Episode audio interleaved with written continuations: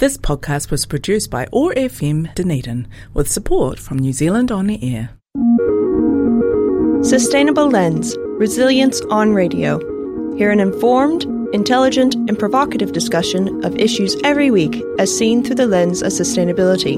It is brought to you by Otago Polytechnic, where all students learn how to make their industries more sustainable.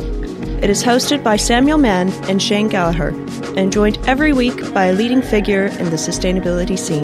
Sustainable Lens, Resilience on Radio, broadcast every week on Otago Access Radio and podcast on SustainableLens.org and on oar.org.nz. Welcome to Sustainable Lens Regeneration on Radio. Each week we talk to somebody who is making a positive difference, and we try to see the world through their perspective, through their sustainable lens. The show is co-hosted by Shane Gallagher and me, Samuel Mann. Shane's not here tonight, and what I'm doing is diving into the archive. Today I've got a special on empathy. We have got 5 different guests we've had on the show talking around concepts of empathy. First up, we have Donald Norman, who's written several books, one of which is The Design of Everyday Things. We start out talking about behaviour change and driving. Made them so comfortable and so fast that we made them the opposite of impossible to use. And I've long thought, maybe we could address road deaths by having a big spike pointing at people's heads. They'll drive really carefully. I have a different version, but it's related. I think we should make the passengers really comfortable and continue the same thing we've been doing, but we should put the driver out in an open cockpit in the front, buffeted by the wind and by the rain, and to feel every single bump in the road. Maybe we do need to face up to the fact we have to make some hard decisions. Well, without disagreeing with you, I think the direction that we're going is that the cars will drive themselves.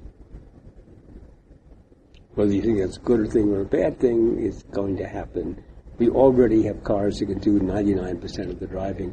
Introducing them into the roadways of the world is going to be very, very complex, and it's not easy, and it's not easy to introduce something new into an existing environment, and they're not yet 100% reliable, and so it might be cities or countries like Singapore that will come first because they're very small and very controlling, and they already have very stringent requirements on their automobile drivers and licensing. But using that as a metaphor, though, are we making things too easy to lead unsustainable lifestyles and consume too much? Did you just see the recent news article that the golfing association, at least in the United States, is thinking of having making the holes 15 inches, which would be how many centimeters? I don't know, 30 centimeters. Because we want to make it easier for these poor golfers that people are turning away from golf. It's too difficult. Sorry, that wasn't an answer to your question, but I couldn't resist. Do we need to challenge people? How do we face up to this? So there are different issues. We kill a large number of people in automobile driving, and a large number of those are killed by drunk drivers, and it's really hard to stop drunk drivers, in part because... Come on, our national culture in New Zealand is drinking beer, for God's sakes. You get to stop people. And in Scandinavia, they did a good job of preventing drinking and driving. But it's difficult. And so the technologist's solution is technology. We'll make cars that can drive themselves. And, 6 million or so people get injured or killed every year in the world in automobile accidents, and 40,000 a year in the United States alone. And so we actually will reduce not only deaths, but we'll reduce pollution dramatically. So a lot of pollution in the automobile. An automobile going at constant speed is actually pretty efficient. It's just starting and stopping that's bad. And when these are automatic, they can be talking to each other, and they can slow down. They know where the problems are. You don't need traffic lights anymore because the cars can just space themselves in going through intersections. And you can platoon, which means a long line of cars going a long distance can just be a meter apart while driving at the same speed. And that not only takes better use of the highway space, but it's a lot more efficient so that it uses less pollution, less gasoline. Bicyclists know that. Bicycle racers, they platoon, they're close, near each other. It reduces the air resistance. Now, I don't know if, is technology the solution to all our ailments? No. And sometimes technology is the cause of some of those ailments. But I think we'll find a mix. Sometimes it'll be better technology. So we'll probably find a technology that burns coal so that it does no harm, does it efficiently. We are developing technologies that give us energy with much less side effects. Well, but at the moment we seem to be waiting for that miracle. No, it's still happening. We're having more and more wind farms. We're having more and more solar cells. That's happening. The automobiles companies, Toyota has now announced that we release a fuel cell automobile. So that's an electric automobile, but instead of electricity being generated by some remote power plant, it's generated by hydrogen in the automobile itself. So there's many, many less side effects. Now we have to say, well, now where does the hydrogen come from? That's a system analysis. But we are reducing. If those turn out to be economical, which they'll have to see, that will be a positive impact. Okay, three questions that I ask everybody. Do you consider yourself to be an activist?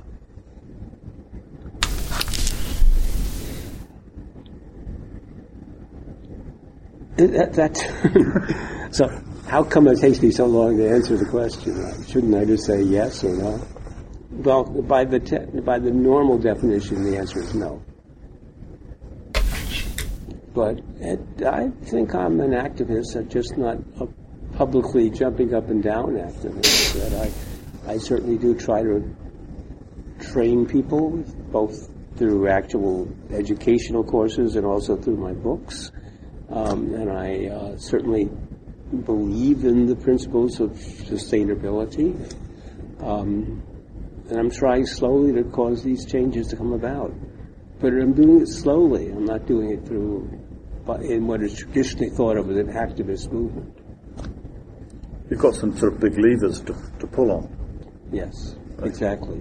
And I think those are more susceptible. Those are more powerful. I think that was Amory Lovins' point. Instead of going to the press and being strident and making big claims, let's just work slowly in a positive way with, say, the major polluters and show them that they're losing money or that they're not being as effective as they could be, and that we can make changes that are good for society but also good for their business. Now, is that being an activist?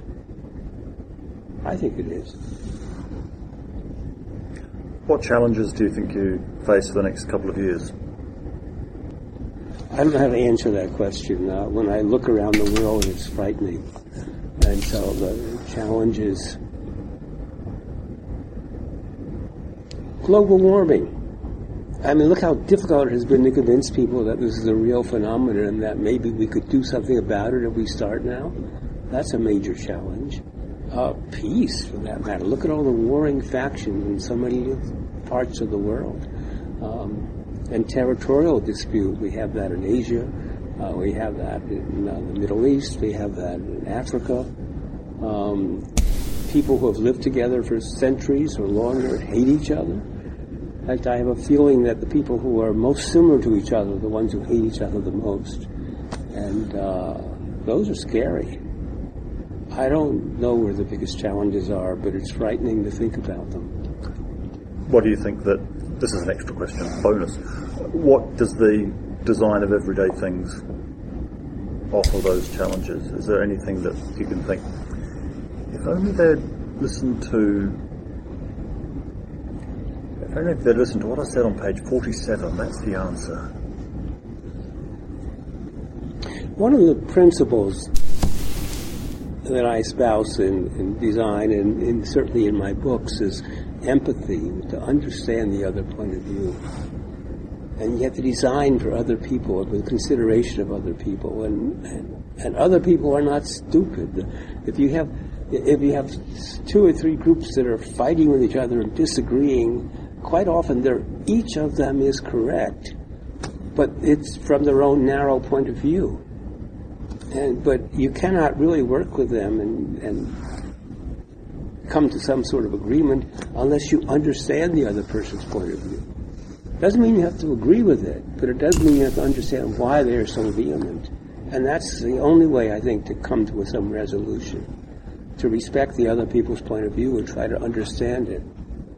And I think that applies whether it's warring nations or difficult negotiations in business, or designing something for other people to use, where we have to, not only does design have to meet your needs, but it has to be, the engineers have to be able to design it so that it's effective and reliable, and the cost is not high, and manufacturing has to be able to actually build it and produce it.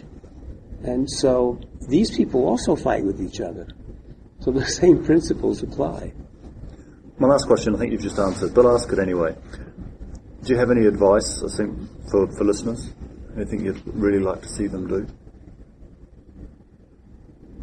Well, there are two things. One is, in the Design of Everyday Things, a major lesson that people take from the book is, hey, it's not my fault when you have a problem using something. It's usually a design that didn't take real people into account. And so one piece of advice is, whenever we do things, we should try to understand the other people. Take into account not how people ought to behave. It's so simple to give a lecture about, whoa, this is what you should do. No, we should actually go and observe them and talk to them and understand them, because what they should do and what they do are different things. And second, it's really important to take a systems point of view. Don't look at one simple thing, but try to look at all the interacting parts. Life is complex. That means our solutions will be complex ones. And from Donald Norman, we head to Christchurch with Tracy Scott talking about communication in conflict resolution. When they felt happy because they're getting on with their friends, when they feel pride because they've accomplished something. So it's about just making a mindfulness to it rather than a reactionariness to it, which is what we tend to do because we don't teach it. It doesn't necessarily need to involve other people. It could be internal conflict. 100%. Yeah. One of the things that we do talk about a lot, and it is a little bit of one of my I've got a few of them, soapboxes, is around the different conflict styles, which for youth we turn into conflict animals. And one of the styles that people like to use a lot is what we call the avoider, the conflict turtle. One of the negative aspects of being an avoider is the non-communicator. I'm not going to talk about it. And what we know, and we can go into all sorts of statistics, in fact, if children don't talk, what does it become? It becomes internalised. It becomes sadness, anxiety, depression, and even suicide. So I love to talk to children about the value of actually not avoiding talking about things that are bothering them or that they may have an issue with or a conflict with, because the long-term progression of that is not good. Our political system is set up on the basis of zero-sum games. There has to be a winner, there has to be a loser. Mm. Yeah. That doesn't sound to me as though it's going to align with the sorts of solutions that you'll be looking for. As far as the school systems are concerned, you mean some of that. So 100%. And that's why, again, I keep bantering on about the value of giving this to our youth, because I know from when I present this information to our young people how liberating it feels for them to realise they have power over the choices that they make when they disagree with somebody or they don't like somebody or something disagrees with them. The power that they feel when they can make a choice and the control that gives them is awesome. Because I'll ask them things like, how many of you will say, that's just who I am, I can't help it? And of course, basically every hand in the room goes up. A few adults will do the same thing. Oh, I can't help it, it's just who I am, it's me.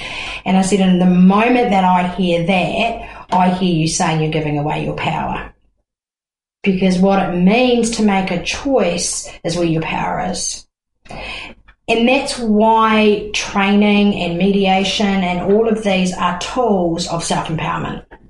They're tools of self-determination, because we create an environment and we create a space where we're expecting people to say, I choose to throw a tantrum at you.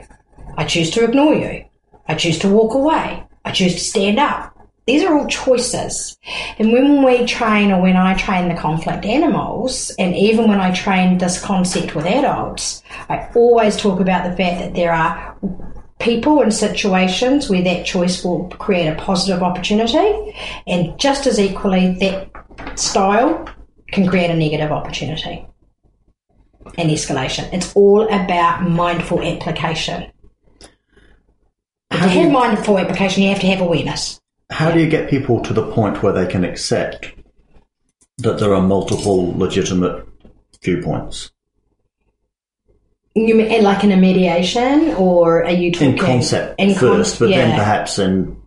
the first concept is self. Okay, so the first place to sort of make that shift, the first place to take that journey, is actually what it means to have power over your own decisions. What does it mean when you chose? So, for example, Sam, you could be standing here and having a huge tantrum at me, and you could be calling me names. Now, you could absolutely be 100% wrong, but I can choose whether to laugh at you, get mad at you, be scared by you. At the end of the day, I'm still in control of my reaction to you, regardless of what you're doing. As easy as that sounds in theory, it does take a practice, but part of it is giving our children permission that they can have that choice to how they react. Once you start giving a sense of empowerment and a sense of choice, then what you hear from other people starts to build your empathy tool. Your empathy tool is the tool that we need to be able to work together, because when you have an empathy and you have some consideration of somebody else, you're able to entertain that along with your need, which allows you to then see if you can mix something up together. At the very least, sometimes having an awareness and an empathy or an understanding of somebody allows you to be able to accept the situation. One of the challenges in sustainability is that quite often the conflict that we are having isn't with somebody who is beside us. Mm-hmm. It's our actions are negatively impacting somebody in Cambodia, and they might not even be cross with us because they're, you know, it's way disconnected. Or with, if we think about intergenerational equity, our conflict is with, you know, people in the future whose resources we're using up. Yeah. What can we learn from that sort of ideas of empathy when there isn't another direct connection to that, something that you're not seeing and resonating with? I suppose you could start to talk about what it means to, if we wanted to shift, because empathy really is about that interpersonal, that social connection. But what you could then start to talk about is impact.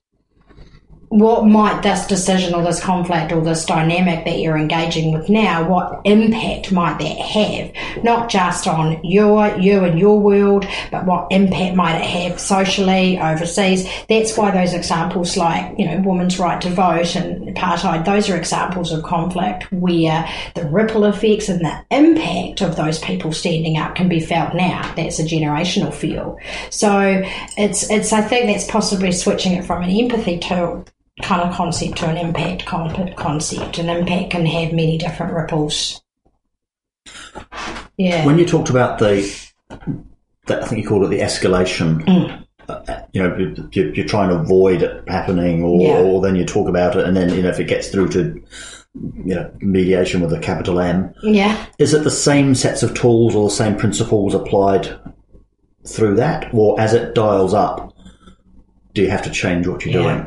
This is where it gets complicated. This is where conflict is complicated, because the reality is that we all have certain styles that we are comfortable with. It's sort of like our personalities have a, you know, we're extroverts or we're introverts, and we can label ourselves in all those different ways. But the reality is that we all have a different way that we like to engage with conflict. Just is. It's a complicated beast, history, role modeling, experiences, validation. But what happens then is that our personal desire and toolkit, when it meets with somebody else's, can either be compatible or not. So the power comes in recognising that and then going, well, me and Sam, we can work out where we're going for lunch together, easy as. Me and Joe, not so much. And me and Sue, we're not going to ever agree. And then we start to make a validation story in our head going, well, actually, must be Sue's problem. She's the bad guy here because I get on with the other two people, so there must be something wrong with her. Is where we start to create a story. So to be able to effectively manage conflict on either a personal level or whether on a capital M or whatever is actually recognising that. And recognising what is the outcome that you're trying to achieve when you're engaging in conflict. What are you needing to have happen? And then you go, right, so I'm going to analyse who I am. I'm going to understand the other person. I'm going to have a focus on what is my end game and therefore what are the tools and strategies that are going to best meet that journey. So it's not as simple as going, oh, we're having a conflict, let's tick 5 boxes and we say we've done it. That's the complexity, is that you've got all these different layers.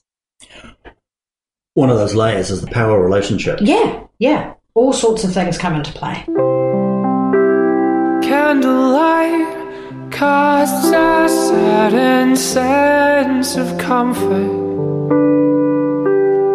In the night I still fly up to your window, see inside.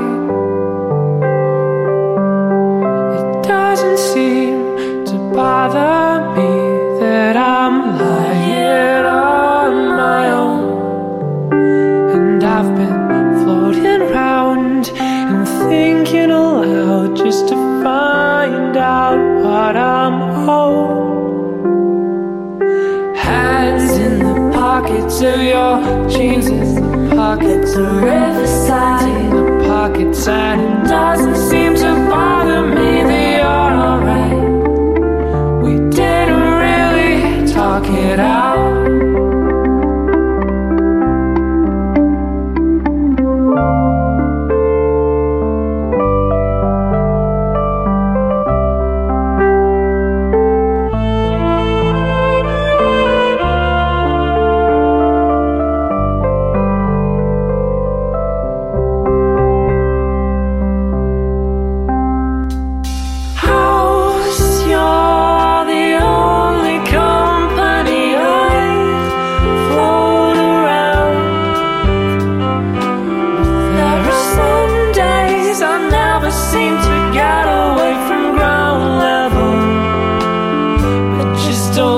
Slip under as I wonder, watch I die on last lonely night. How's your awful quiet? Is everything alright?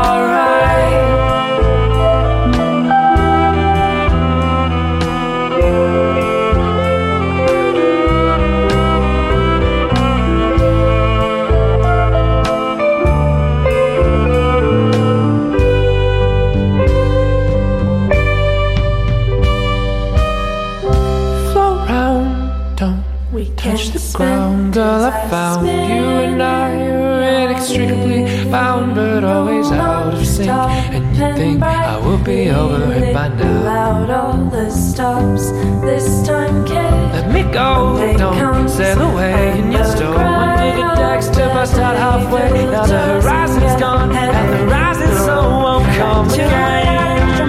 I had a little dream about your face. You had a little bit of faith in me.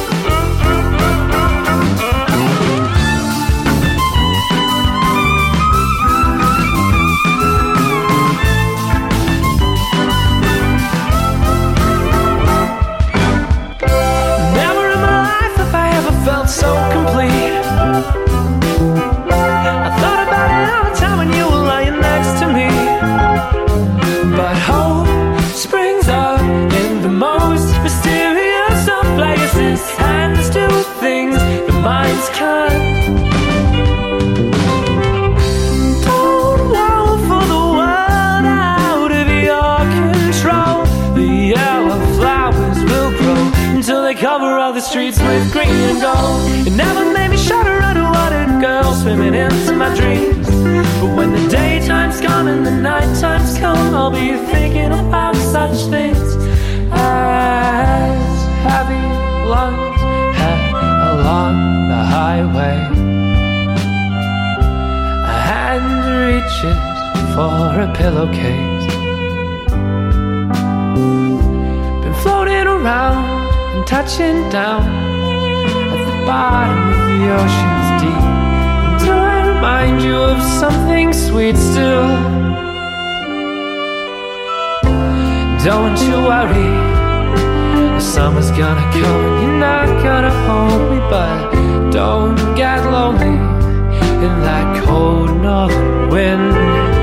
My mind and your eyes never shine so bright as the night that you showed me. There's a certain sense of comfort in the candlelight, and there's a perfect sense of slumber in the power lines. There's a murmur from the other side of satellites, and there's a flicker in the wind across the city lights. Dunedin's own sometime winner in Wonder. Next up on our search for empathy, Lisa Ellis. The profit motive or things would be different even than they are. Mm-hmm. And so we have to look at the constraints that in fact already function. And I think what you say about private and public virtue is really relevant. In the philosophy department this week, we had a visit from a famous Republican liberal arts theorist, Philip Pettit, who's written on this topic really in an interesting way. And what he argues is that if you're going to be a decent human being, you have to incorporate not dominating other people throughout your life, including your working life. And in fact, there are Republicans, more radical Republican little r, I repeat, virtue theorists basically, who are interested in what they call labor republicanism, which includes non-domination in the structure of production as well as the distribution of goods from it. Pettit, in fact, was a sort of court philosopher, or as he's put it, I think differently, an advisor to the Zapatero regime in Spain. They actually implemented laws based on the idea of non-domination. It's not impossible for us to restructure our interactions such that they're not the raw, merchant, private, profit-based motives that you were referring to. It's just really difficult. Yeah, because Chomsky talks about this in, how capitalist corporations are the ultimate totalitarian regimes, because you have to do what your boss tells you, mm-hmm. because your boss has bought you your body and soul. Yeah, what a totalitarian regime is removing the opportunity for free choice, mm-hmm. removing the opportunity for heroism. And you're right, Chomsky's right, that a perfect corporate environment has a similar function. But we don't, in fact, usually inhabit those. Mm-hmm. In fact, it's possible for people to do things like wield their professional ethos against an order from a boss. It's possible for people to refer to, I wouldn't be able to go home to my children, or I have a personal ethical system, or it's, in fact, better for everybody if we organize things with a long-term rather than a short-term perspective. I myself was really, in this business, you look for heartening things. I was really heartened to learn earlier this year that all of the Fortune 500 companies are incorporating the need to spend money on climate adaptation in their long-run forecasting. I mean, if they're incorporating it in their long-run forecasting, they're not doing it for altruistic reasons. They're accepting that the mechanisms that govern their decisions are going to be constrained by questions of sustainability. Is this because you often... we have I get some of the radical left socialists stuff and they're saying we need a revolution. Is there an evolution going on internally in a lot of these organizations? Because I remember when the IEA came out talking about the radical changes that we need to make in the world to prevent climate change. I was talking to Kennedy Graham, who's one of our MPs, but he's an international diplomat, and he has been on the show before. But I was saying I asked him, where did this come from? Where was these, really radical policies coming from these, these big institutions. And he was saying it was the middle management, it was the actual researchers, not the top tier, it's the next tier below, and they were really deeply concerned, and they were just basically going to the bosses and saying, this needs to happen. Yes. And they've been doing that persuasion. Because middle management gets messages up from the stratum of reality, and top management can hear what it likes, isolate itself. It's also true in the little tiny world of policy that I've spent some time studying, where people are trying to find solutions where you can have habitat management negotiations that don't fail, which is actually quite difficult. And some of the best solutions have come not from the political representatives at the top and not from the grassroots either, but from the middle managers of both sides getting together and saying, actually, all of us want predictability. All of us want relative security. It should be possible for us to reach a compromise, and the middle bureaucrats and the middle managers and the development interests have made certainly imperfect, but some progress in habitat management negotiation. So I think you're right. You need somebody with access to reality, bringing those messages up. And this is where people go, well, why is inequality such a big thing? And of course, the problem with inequality is if you're very rich, you are isolated from the real world. You become less empathetic. I mean, a lot of studies showing this. It can happen in the space of a monopoly game. If somebody gets more, starts winning all the money, they start becoming less empathetic with their fellow players. Yes, I love behavioral economics. It teaches us tons, and it's quite incredible that that can happen in such a short period of time in something that's not real. Mm-hmm. And people immediately behave in a different way.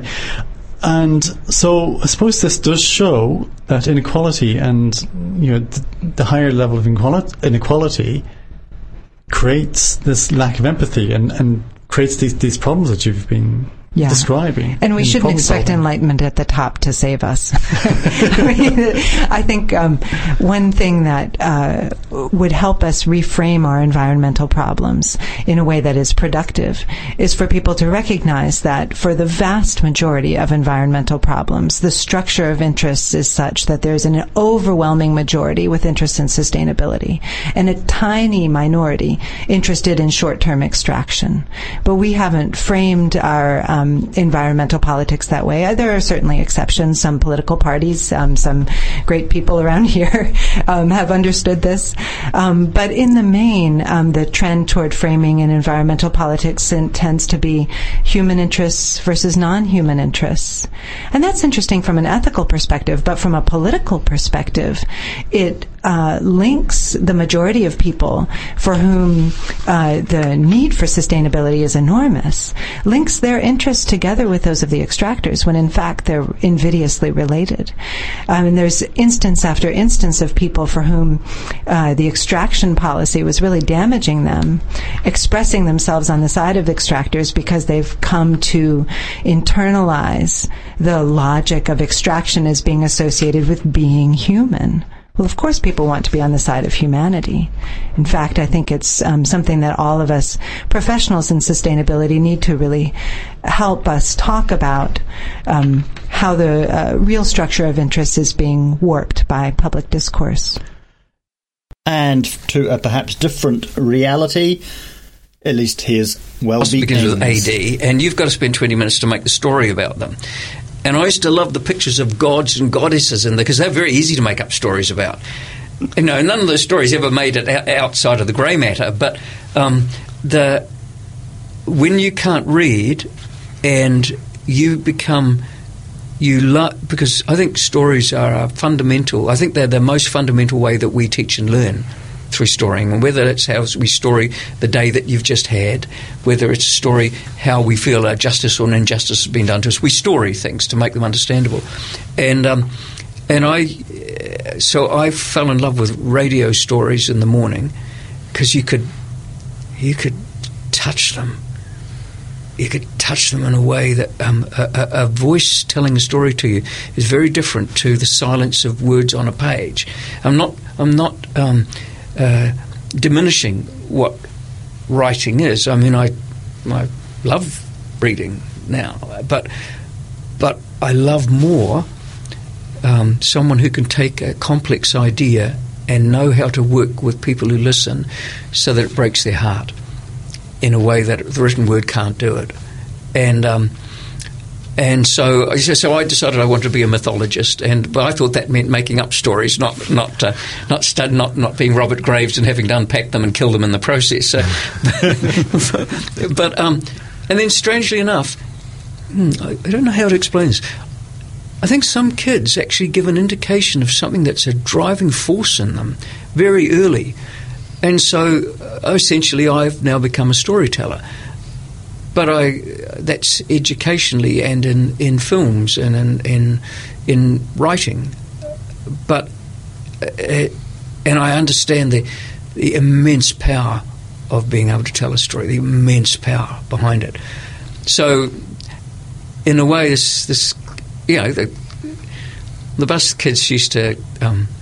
It was a bit of a joke because the kid who couldn't read or write wanted to become a mythologist, and then storyteller, and you can't even spell ocean, let alone read the word. Yeah, and it's a really funny thing. That it's not a funny thing really. We call it funny in retrospect. My nickname on the bus was Professor. That was the joke. They were smart kids. Was it? Were they smart kids? They were. I can't put this word on radio. But I think what it was is that in our family, our dad left school at 12, mum at 15, but they love language, they love words. And so it was very rich in, the family is very rich in language. And so things like, the wreck of the Hesperus, cunning as a dunny rat, language like that, it was very colourful. And so when you're a dumb kid but you use words like going, well, that was purgatory, and you know what that means, you just can't read it or write it. There's this confrontation, a kind of an anomaly sits there, and so the way you deal with it is joke about it. And so, like, one of the other things was kids used to just go, big words, big words, big words, big words, when you started to try and explain something. And you sort of think, well, maybe I better learn to shut up a wee bit, but not at home, not at home. So it was always. I don't feel now. I look back and I go, look, that's just what growing up in a wee place like that was. There wasn't enough diversity to understand those things. But I always remember it had a dark side, not for me, but my next sister. She could read or write, but we had grown up, I think, in probably relatively they didn't know they were bohemian, but my parents, because there was nothing to lose when you're a contractor, they just went ahead and did things, and Suzanne, who I love dearly, I've got immense respect for her now, but I still oftentimes I see her. When she was in Form 2, she was bullied so badly her hair started falling out. And Mum and Dad knew nothing about alternative schooling. I mean, that was just, you just went to school. But we couldn't wake her up. We couldn't, so she had a breakdown. And that was just from incessant bullying. So when they go, big words, big words, big words, or hey, Professor, that actually is not as innocent as it sounds. It's part of a malaise. It's part of something that actually is infectious and works both on the surface and under the surface. So the person who's being bullied actually can't name it. They can't describe it. People go, well, what are they saying? And you go, I don't know, but it's... Yeah, and so and then you're often asked as the victim to articulate something that you can't touch. But I look at it and I think now, she's a magnificent teacher. It just works with kids in their first 2 years of school, which I have no idea how human beings do that. That was the one area I was absolute rubbish at, Kids who have an attention span of 0.3 seconds and then want to tell tales on each other, but also want to show you the world, and I just have immense regard for people who can do that. I can't. But one thing I think I have found is that we've just been at a symposium of some very, really wonderful teachers, and a lot of them have been in the fire. I think there's something – I think empathy is a real thing in teaching. It doesn't mean that you have understood the exact condition of the people with whom you're working. But if you've struggled to learn, you understand how important it is to find a way that doesn't strip someone's dignity off them when they're getting things wrong, and to know how powerful it is when someone sincerely says to you, you know, that's amazing, and it means it. You know, that's a huge thing. That's a big, big thing. And so in a way, I look at it and I think, I guess it's not unusual that she became a brilliant teacher, and it's not unusual that many very gifted teachers have had to struggle with learning.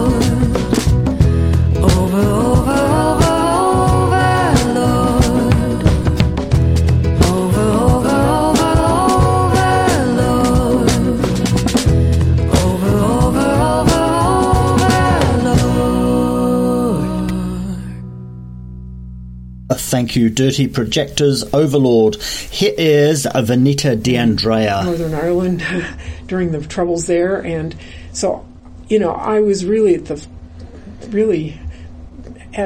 face of a real challenge, because of the subject I wanted to teach. I was being threatened not to teach that, and that was really quite a moment of realization that this was real. That was not only real for my students' lives, but for me. And so we got through that period, though, they were very cautious and protected me, made every effort to protect me for the rest of the time I was there. Did the police enjoy your class?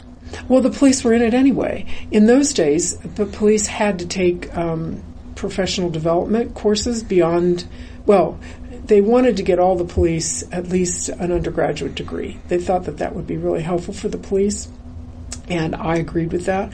And the police were taking my classes. In fact, there was an incident in one of my classes, in the race and ethnic class, that one of the police came in with his gun. He was in uniform and had his gun on. And I didn't think a classroom was a place for weapons, because you know how America is about having weaponry everywhere. And so I asked this young policeman to remove his his weapon and to lock it in the trunk of his police car, that if he wanted to participate in the class, he really had to become in unarmed, because we were going to be talking about very controversial topics, race and ethnicity, and how people relate to that. And anybody could have grabbed his gun out of his holster in an instant of rage, and we could have had a tragedy. Well, he was very, very upset by that. He went to, he stormed out of the class, didn't come back, went to the head of the criminal justice program, asked me to be taken before the president of the university. I was called in and I was told, what are you doing? Why are you telling the police not to wear arms? I said, well, because the classroom is not a place for weapons. We are talking about very controversial things. This could be escalated into arguments and people might decide to use the arms if they're in a class. And so they said, okay, this time we'll support that. But, if it happens again, come to us first, blah, blah, blah. Well, it was a really craziness. So it was that was a really, eye-opener for me, how the policeman reacted. I thought he wouldn't have any problem at all. 2 years later, he's back in my class. He's now in his detective garb. He doesn't have a weapon on. And I recognized him, and I thought, oh boy, what's this going to be like?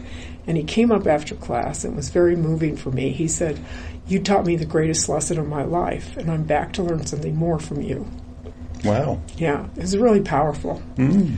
So in those days, things were pretty tense in the classroom. The classroom was a really volatile place, and had, things were happening, and particularly in community colleges where, people were seeking to improve their life choices. And so my years in the community college were probably the best teaching years of my life.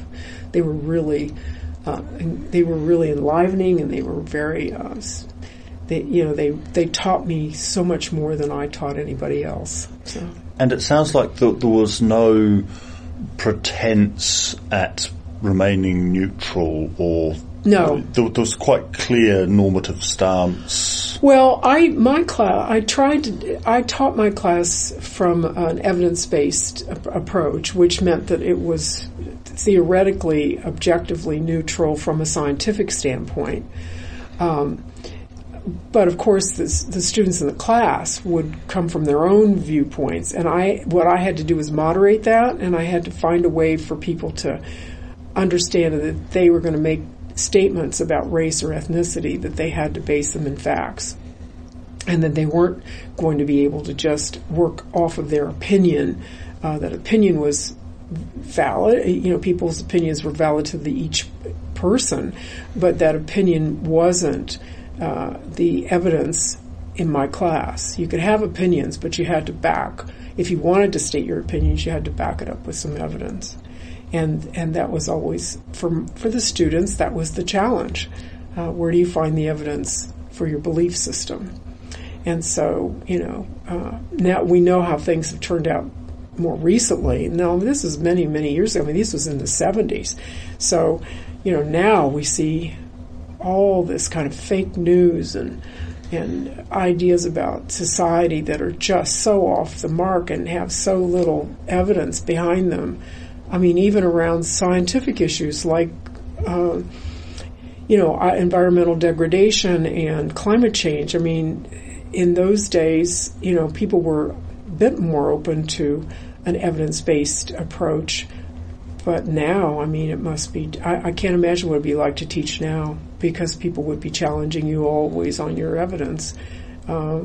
Even, scientists just aren't respected in the way they used to be, and so it sounds like in the 70s, though, in the United States, so both the college and the police were moving in the right direction. But the college was letting you teach this, backing you for decisions you were making. That's correct.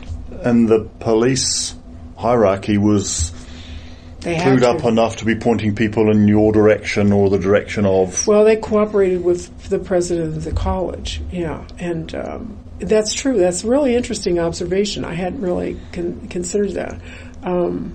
I mean, though there were incidents where the police would stand back and let real tragedies happen in demonstrations, you know, when we were marching against the Klan, or when we were marching against the war, or when we were marching for women's rights. I mean, those were the years when we were marching a lot.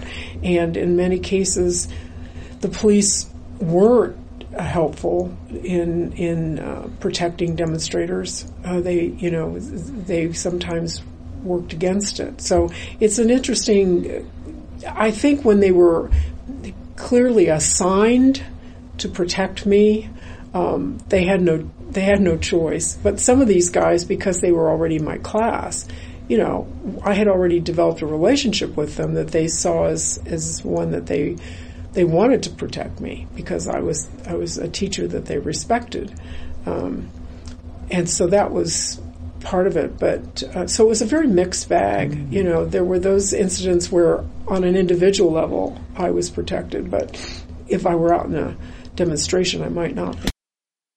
Thank you, Vanita. You've been listening to a special on Sustainable Lens, where we've been exploring different perspectives on the notion of empathy. We started with Donald Norman, Tracy Scott, Lisa Ellis, Welby Ings, and that is Vanita D'Andrea. You can find the entire conversations with each of those people on SustainableLens.org. We're brought to you by Otago Polytechnic. This is the Pixies, Where Is My Mind? That was Sustainable Lens. I'm Samuel Mann. We hope you enjoyed the show.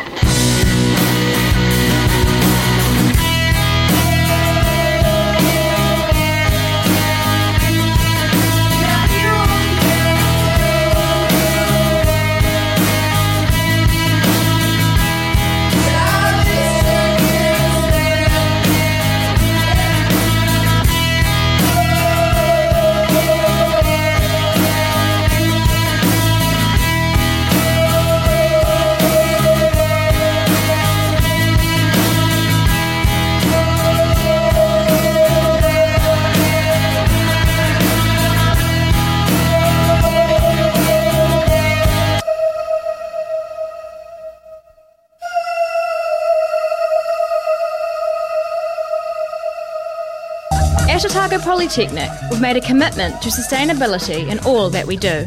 High quality, hands-on education is our trademark, and it's delivered with a focus on sustainable practice.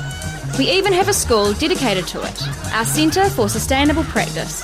For more information, check out our website, otagopolytechnic.ac.nz. A bright future is a sustainable future. Otago Polytechnic, proud sponsor of Sustainable Lens. This podcast was produced by ORFM Dunedin with support from New Zealand On Air.